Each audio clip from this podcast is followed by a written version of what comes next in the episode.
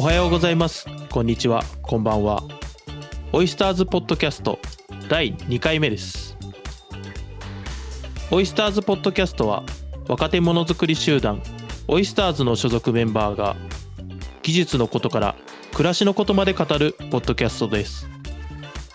ハッシュタグはオイスターズアンダーバーポッドキャストです。第2回のテーマは無限 LT って何？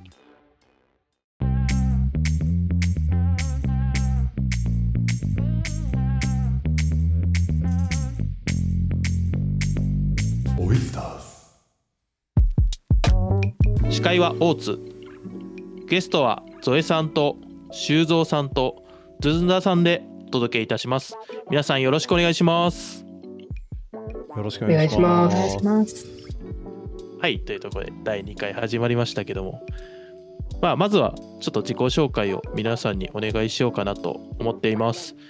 皆さんあの、まあ簡単に名前とあとはまあ今回無限 LT っていうのがテーマなので無限 LT の参加歴についてちょっと一言ずつお願いします。はい。誰から？はい。誰誰から？ああ、ごめんそうだ、失礼しました、失礼しました。えっ、と、じゃあ、ゾエさんからお願いします。はい。ゾエです、えー前回のオイスターズとはのポッドキャストでもゲストとして参加していました当選者の一人です。えー、無限 LT は、えー、と公開イベント前から参加していて、あのうちうちでやってたところから、えっと、実はやっていました。で、あとは公開イベントとしては第1回の、えー運営もやっていたりしました。よろしくお願いします。はい、よろしくお願いします。じゃあ、次に、修造さん、お願いします。はい、修造です。もともとエンジニアをやっていて、今は技術広報をメインにやっています。イベントの企画、配信であったり、ブログのディレクションであったりですね。で、主に、えっ、と、このポッドキャストの編集を担当していて、音声編集だったり、動画編集もやります。無限 LT 無限 LT の参加は、シャープ1は登壇者として出ていて、2の運営、3は会場提供を担当していました。お願いします。はい、よろしくお願いします。じゃあ、最後に、ずんださん、よろしくお願いします。はい、あのずんだ丸です。よくずんだと呼ばれてます。と仕事としては開発本部所属の組織人事をしていまして、まあ、イメージとしては DevHR みたいなのを想像してもらえればと思います。無限 LT ではですね、あのシャープ1にはあの参加者発表者として参加をしていて、シャープ3では運営として参加しました。枝豆が好きです。よろしくお願いします。はい、よろしくお願いします。はい、まあ、っていうところで始まったんですけども、まあ、ちょっとそもそもね、あの、無限 LT って何っていうところから、その無限 LT なんなんだろうみたいなところあると思うので、まあ、ちょっと簡単に、そうだな、まあ、ちょっと第1回のスタッフだったゾエさんに話してもらおうかな。あの、無限あ LT って、は い話してもらおうかなと思うんですけど、まあ、だい無限 LT ってどんなものかっていうのをちょっと簡単に話してもらってもいいですか？はい、そうですね。大体こう LT っていうと、まあ、あのライトニングトークなんで、まあ、3分から5分ぐらいのこう短いトークをすると思うんですけど、大体普通の LT イベントだとそれをあの登壇者がまあ5人とか多くていて、まあ、その人たちがこう話して、普通だとそれで終わりっていう感じなんですけど、5人が LT すると、その入れ替えの時間とかも含めると、大体30分以上、大体時間かかるんですね。なんで、その間に LT ネタがあれば、LT を作って、あの、また登壇することができるよねっていう、ちょっと頭のいかれたイベントですね。そうすると、こう、LT を回すたんびにネタが生まれていくので、実質無限に LT ができるっていう、そういうイベントになっております。はい、ありがとうございます。そうですね、ちょっとみんな LT 大好きなんで、こんな、そうですね、パッと見行かれたイベントが出来上がったというやつですね。では、するほどいいですからね。そうですね、何ぼやってもいいですからねう。ん。実際過去、まあ、第1回、第2回、第3回やっていったと思うんですけども、まあ、過去の LT の雰囲気、ちょっとどんなもんだったかみたいなのを話してもらおうかなと思うんですけども、まあ、第1回は、なんか、そうですね、僕、み第1回、でもみんな参加してんのか？第、みんな参加してる。てか第1回どころじゃないな、2回も3回も、みんな参加はしてるんだな。うん。そうそう。まあ、第1回が、どんなか、第1回はなんか結構、しなんか試行錯誤みたいなところで始まったりはしたと思うんですけど、第1回どんな感じだったかな、うんいや、もはやあんまり記憶になくて、なんでかっていうと、えっと、その、シャープなんとかみたいな風にナンバリングし始めたのが、実は我々にとっては結構後半で、えっとそうちわ乗りで、なんか、プレゼンや登壇が上手くなりたいから、プレゼンの練習しよう。でもネタがない。てか、作るのが大変だから、じゃあ聞きながら作ればいいじゃん。で、立ち上がっていて、で、うんうちの会社でよく勉強会を週末にやっていて、で、その流れで、なんか勉強したこと発表しようぜみたいな感じになって、えっと、プレゼンやったらいいじゃん、これってなったから、じゃあそれだけをやる会をやろうみたいな感じにして、えっと、出来上がったき経緯があります。なので、シャープ1って言われたら、どれのことかわかんないって感じなのが、まあ、正直なところ。我々にとっては1ではないんだよな。そうそうそうそう。シャープ0多すぎてわからんっていう。うん確かに MDLT なんならこうその形を得始めたのは割と修造が入ってきてこうんう。LT いっぱいやろうみたいになってからだから結構そこは関わってるよね修造、うんうん。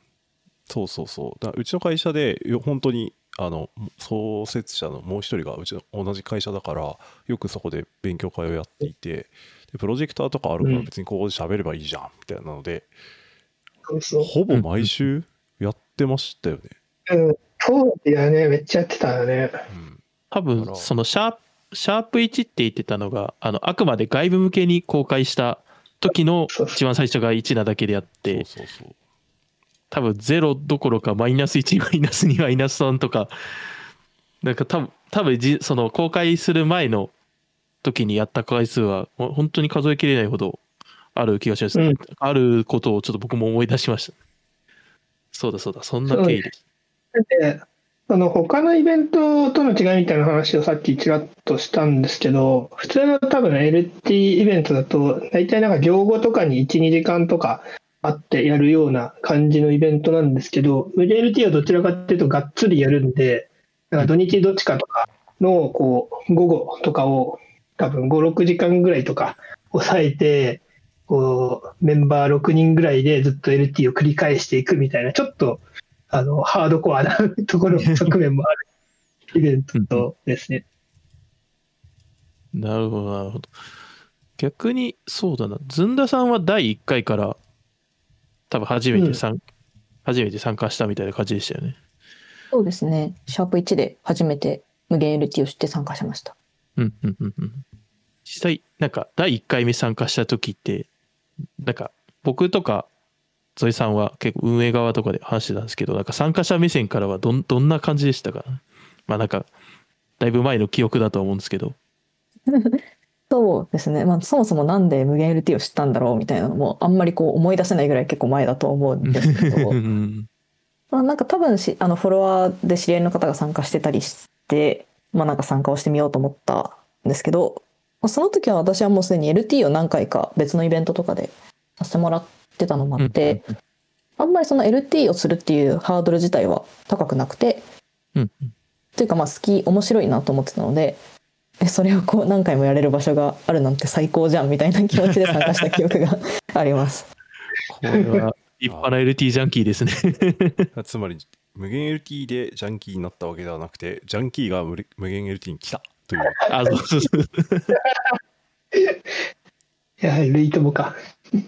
結構やっぱりこう似た話とかこう関連する話をしたくてもこう5分の中で1個の LT だけでしきれなかったりもするじゃないですか。うんうんうん。なのでそのネタをこうまたストックしておいて別のところで話してみたいなのはなんかこう難しいなって思ってたんでそれをこう無限 LT っていう場で消化できたのはすごい良かったなと思ってます。ああ続編を作るやつねですねですね。そうね。うんうんうん結構ネタ作りの場としてもいいっていうところありますよね無限も LT ははやだからライトニングトークというよりはただのチャプターになってるだけっていう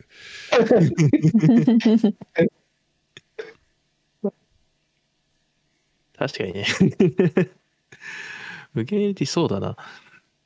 皆さん、あの、無限 LT、まあさっき、さっきのそのネタ作りの場みたいなところもあったと思うんですけど、まあ、ね、無限 LT にまあ参加して、なんかこう、メリットというか得たものみたいなのが、ちょっとあったら聞いてみたいなっていうのが思うんですけど、うん、そうだな。そうですね。うん。あじゃあ僕からあ、どうぞどうぞ。僕、それで言うと、やっぱ、あの、修造が最初に言ってくれてたように、あの、最初はその発表の練習というか、とか、まあ、スライドというか、資料を作成するみたいなところが、まあ、あんま得意ではなかったんですけど、まあ、無限 LT って無限に LT を作るんで、そこの力量というか、経験というか、っていうのは積めたなっていうのと、あと、僕は結構慣れてきてやってったのが、あの、何回も LT をサイクル回すので、最初の LT の時に、こういうネタがあるけど、どれ聞きたいですかみたいな、こう、観客の反応を見てそれを作るみたいなことをやってたので、なんだろう、このイベントに来てくれる人がどういう人で、それに対してどういう話をしたら盛り上がりそうかみたいな、この感覚というか、それをつかめたのはすごい良かったなっていうふうに、VLT として思いましたね。あ確かに確かに、うん。ネタ作る前に、あれですもんね、その LT、まあうんいろいろ作ってみたけど、これどれが受けるんだろうって、そうそうそう。まあなんかお品お品書きみたいなスライドが1枚あって最初にそうそうそう。お品書きから選んでもらうみたいうん。確かに。結構やってる。なんかネタは思いついても、なんかど、それがやっぱ受け、なんか自分の中ではこれが受けると思ってるけど、でも他の人がどうかっていうのはわかんないから、あの、まあここの一覧の中のネタのどれがいいっすかっていうのは結構うん。無限 LT ならだわっていうのは感じますね。あのいっぱい LT をやるから。やるから、最初は別に捨てるじゃないけど、その紹介だけでいいので。なうんお二方残りのお二方も結構お品書き書いていたような記憶があるんですけど、あれ間違ってるかな？どうだったかな？そうですね僕も書いてゾエさんのやつ真似して書いてたことがありますねうんうん私も確か大そのシャープ2の方からし始めた気がします。うん。うんうんうん。うんまあ確かに視点から見た僕視点から見たメリットというか良かったこととしてはあの、うんうんとにかく場数を踏むんですよね。でネタは別に何でもよくて技術でも生活のことでも僕は結構お金の話をよくしてたんですけど。そうやってネタをなんだろう荒削りでもいいからとりあえず出すであるとか人に伝えるために話すってなると必ず質問が来ていてでその質問に対して答えるときに、あそこは前提としてないとしゃ分かりづらいんだなとかなんかスライドとしてこの部分を載せておいた方が伝わりやすい。逆にこのスライドはいらないとかなんか捨てる部分がだいぶ分かってきたっていうのが大きくて。うん。で今そのまあ先ほど技術広報をやっているって言ってるんですけど僕プレゼンでどこかに登壇したことがないのに上司にべどこかで登壇したことがあると認識されていたぐらいなんか喋るのうまいらしくてどうやら。なんかそれって多分ムゲリティを数年何度も回していった結果仲間内だとしてもなんかこういう喋り方でこの前提ででこの部分は捨てていいここを伝えないと言いたいことが伝わらないふみたいなそのし情報の出社選択みたいなものが高速にフィードバックされるから、それはめちゃくちゃ良かったなって思いますね。うん。うんうんうん、確かに。基本、普通の LT とかだと、まあ一回登壇するために、まあ資料作成をして、LT 話して、でまあ、まあ感想とかでフィードバックもらったりすると思うんですけど、まあその期間って、どん、どんなんだろう、こう、準備も時間かかるし、まあ登壇までも日数あるし、うんまあ1ヶ月とか、まあまあ何か何ヶ月とかかかるものを、まあ、1日でそのフィードバックループを3回とか回していくわけだから、まあ、なんかあと得られるもの、うん。だんだん緊張しなくなるんですよね。そんだけやってると。ああ、でかい。だから 緊張してないからなんか本当に喋りたいことを喋りたいように喋っていてでそれでやっぱ伝わらないとこだと寂しいからなんかそれがうん。ちゃんと伝わるようにしようとかなんかもっと面白がってもらえるように魅力を伝えようってなるからなんかなんだろう自分のなりふりとか関係なくてマジで喋りたいことをちゃんと伝わるように喋るという練習になんかすごくこういらない部分落ちていくフェーズがどこかにあるのですなんかやってみてこんなに効果的なんだと思ったのはそこの部分かもしれないうんうん。自然と LTA のハードルが下がっていくってところはありそうですよね。ああ下がりますね第1回、あの、その回の中の最初の、最初の1回目とかは、特にそうですよね。その、みんな余裕ないというか、うん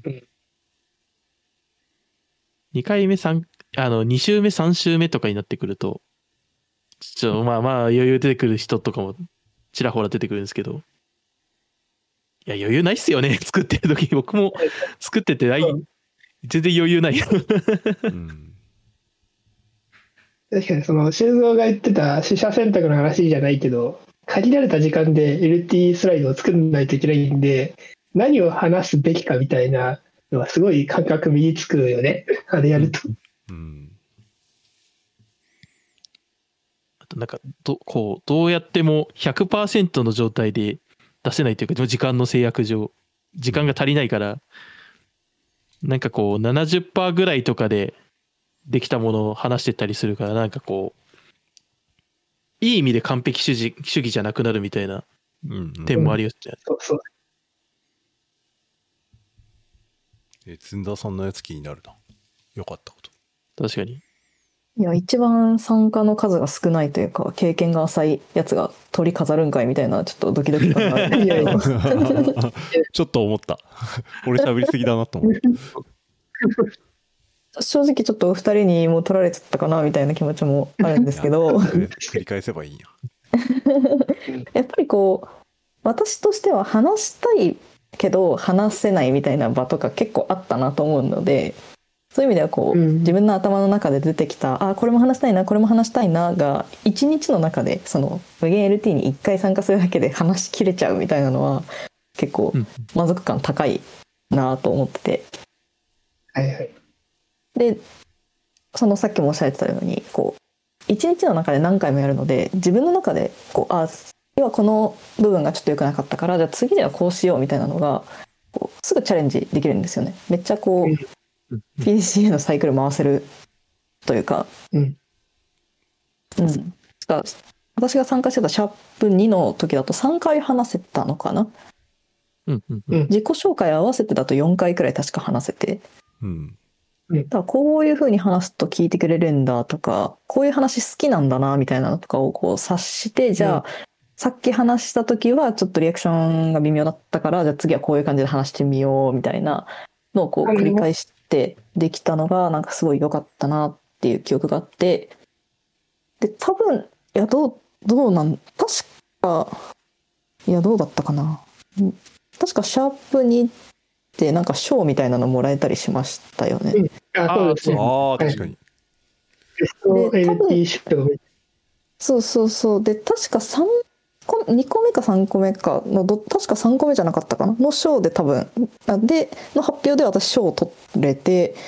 なんかあみんなこういう話やっぱり好きなんだ興味があるんだって思えたし自分の中でも過去一こうん。うなんて言うんでしょう話を組み立てて話せた気がしたような気がする。4年前くらいの記憶みたいな。うん。確かにシャープ、そうそうです。確かに。シャープ2と3で、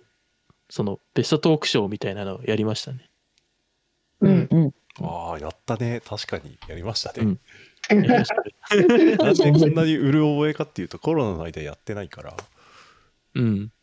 なんか遠い記憶ですねみんな。うん。そう、あの、シャープさんって、その、最一番最後にやったシャープさんっていうのも、本当に何年前だっけな？なんか多分 4, 4年、4年前だな。シャープさんが2019年の9月15なんで、そんなに前なんだ本当だうん。本当に4年ぐらい前です。え、そんな前なの？やば。いや、そう、そうだから結構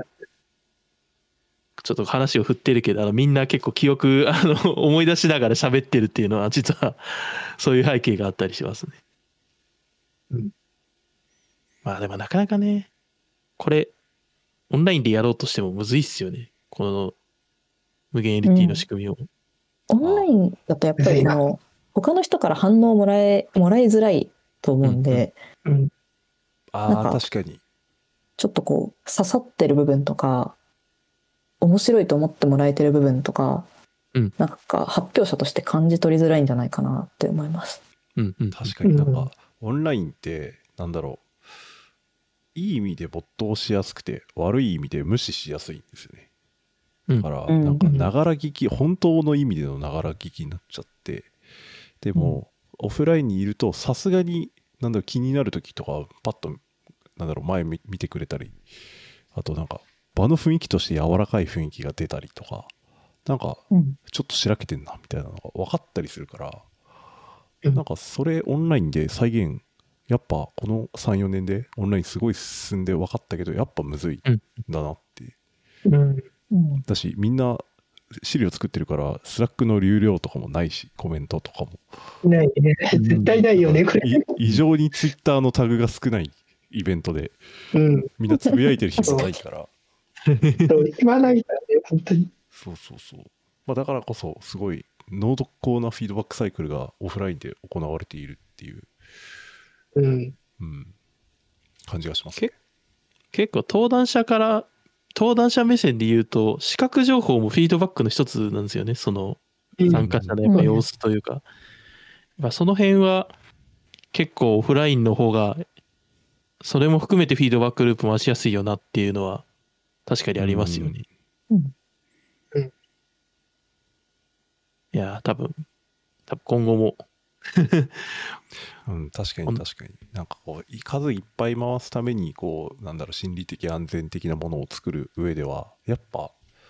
うん運営がちゃんと見てくれてたりとか、なんか、ああ、聞いてくれてるなっていう感覚が得られないと、やっぱ、怖いだろうなと思いますね。うんうんまあきっと今後もオフラインでやるんだろうなみたいな感じはしますね。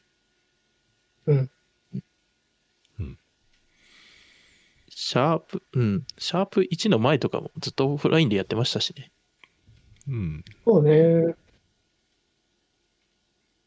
まあ、当時はそれこそコロナとかもまだなかったのもあり、うんうん。基本オフラインでしたね。うんうん。あ、そうだそうだ。それで言うと、まあ多分この無限 LT の話してて、あのまだ無限 LT 参加したことない人っていうのは結構いると思うんですけど、まあ、ちょっとでもややってみたいかもなみたいな人に、あのぜひアドバイスがあったら、あの、みあのみんな、みんなあの、熟練の LT ジャンキーだと思うんで、めちゃめちゃハードル上げていくんですけど、ちょっとぜひなんか、まあアドバイスがあれば聞いてみたいなっていうのはありますね。まあでも、じゃあ、ゾエさんから。あ、俺から、また俺からですね。はい。そうですね。まあ、さっきも言った通り、その自分の、ま、自己紹介まず必要なのと、あとは、おおむね、なんか、トークネタというか、自分の話したいことというか、のこう、イメージというか、タイトルだけ用意しておくと、多分、スムーズに、無限に LT ができるんじゃないかなっていうふうに思いますね。はい。うんうん。うん。確かにネタリストっていう感じでね。そうね、なんかそんなめっちゃ考えてくる必要はないんだけど、頭の中で4、5個ぐらい、こう、ファファファってあるといいんじゃないかなっていう感じ。うんうん。すごい無限無限 LT の当日前から無限 LT は始まってそうだ。そうですね。うんうん。ありがとうございます。じゃあちょっとぜひこの流れで、修造さんにも聞いてみたい。な。あれ？さっきの流れ的にはずんださんじゃない？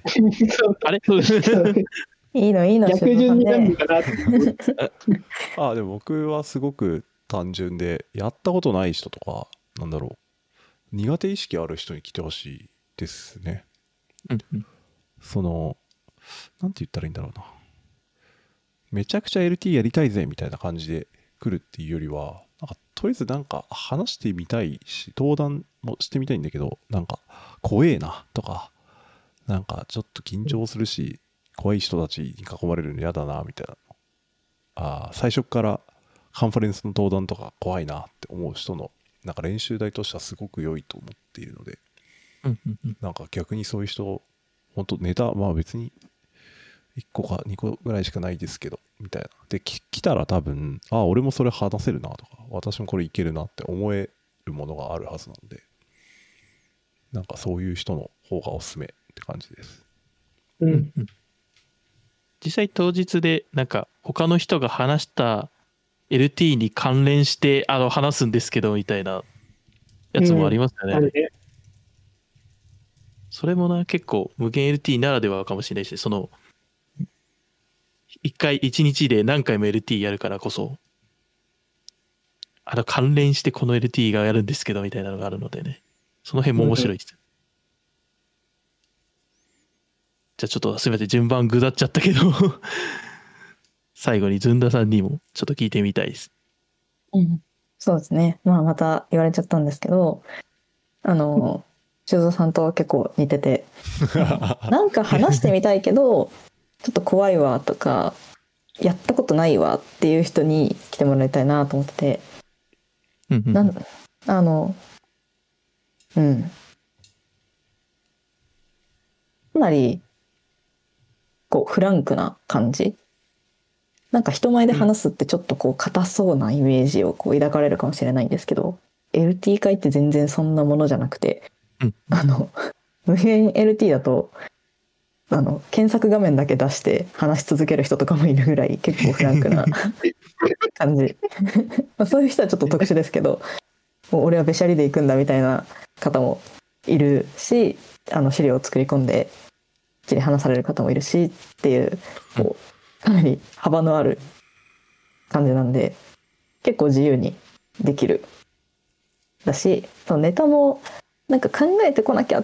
とかあと自分に話せることがないって思ってる人もいるかもしれないんですけど多分そういう人あんまりいないと思ってて何かしらお仕事だったりとかプライベートだったりで何かされてると思うんでそれをこう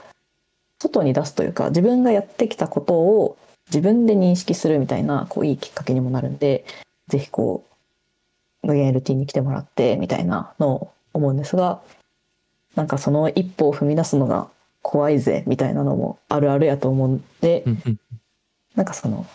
話す練習っていうのは多分無限 LT がいろんあの無限 LT に参加してる人とか運営がすごいこう練習台というかこう師匠みたいな感じになってくれると思うんでそこからいろいろ吸収してもらえばいいと思います。なんで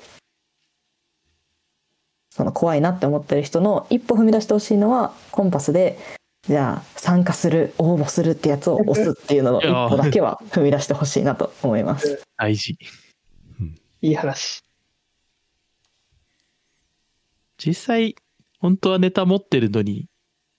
いや、ネタないんですよっていう人結構いますよね。その、なんかそれそれなんか一個言い忘れたことがあるなと思ったんですけど、はいはいはい。あの LT ネタっていうとこうちょっと大恐れたことというか大したことを言わないといけないなっていう脅迫観念というかあると思うんですけどマジで無限 LT そういうのではないので あの本当にえ修造とかアロハシャツのすすめみたいなよくわかんない LT とやかしたりったな。やったわ。そうなんかそういうなんか日常生活で別になんかそこのこうスペシャリストというかすごい知見を持ってるとかっていうよりかは、まあ、エンジニアって結構どちらかというとこう何かを選ぶときとかに結構調べたりとかすると思うんでその調べたことを気軽にアウトプットするぐらいの気持ちでよかったりしてあとはなんか東京の賃貸その家を決めるときに自分が重視したポイントとかなんかそういうレベルのものでよかったりするんで、いや全然こうすごいアウトプットをしなきゃみたいなイメージはなくて良いかなっていうところですね。うん。なんなら初回の時には、あの、イベントに参加が遅れた理由で LT してた人もいましたね。いたなぁ。だいそれでだいぶクロ。だいぶクロードだけど、いやでも本当にそれぐらいのテーマでも OK な回なのでね。なんかネタに関してはあまり気負わずにっていうのは確かに大事な点ですね今回の無限 LT で言うとうんう。ん。確かに、ふざけていい場ですよね、きっとね。ううんん。そそううそう。にとってはふざけていいから。なんか、そうなんですよね。知見を話しましょうとか、まあ、一旦よくて、なんか、うんあなたの好きなものを教えてくださいよ、とりあえず、みたいな。熱量で語ってくれよ、みたいな場だから。そう。だから、スライドなくていいし、最悪。うんそうそうそう。最高と言おう。最高で、スタンドアップショーをやってほしいし、でも別に本当に自信がないのであれば、ちゃんとつ、まあ基本はベースとして作ってこないでくださいというルールを引いてるんですけど、本当に不安だったら別に作ってきてもいいし、うん。まあ、どんだけいい資料でも5分できるけど、うん。AT だからねとかはある。うん。そうあのネタは無限なんだけど時間は有限だから 時間管理はねどうしてもあるんですけど我々はなんだろうな結構なんかまあ LT LT LT で遊ぼうぜみたいな気持ちぐらいな気持ちところはあります、うん。そうね。なんか堅苦しいとかじゃなくてあのたまたまこう遊ぶおもおもちゃが LT だったまであると思ってて結構それぐらいの雰囲気で話してるのはあるんだ。あもちろんあのガチな内容とかも歓迎ではあるんですけど。ガチな内容そうそうそうあのネタがガチじゃいけないとかっていうのはもう幻想なのでそこはぜひあなたの好きなものを待ってるぜっていう感じはありますね。うん。まあそんな感じかなはいうん。まあなんか一通り 話した感はありますね。はい。まあというところでねちょっと締めようかなと思うんですけども。お三方ありがとうございました。ありがとうございました。ありがとうございました。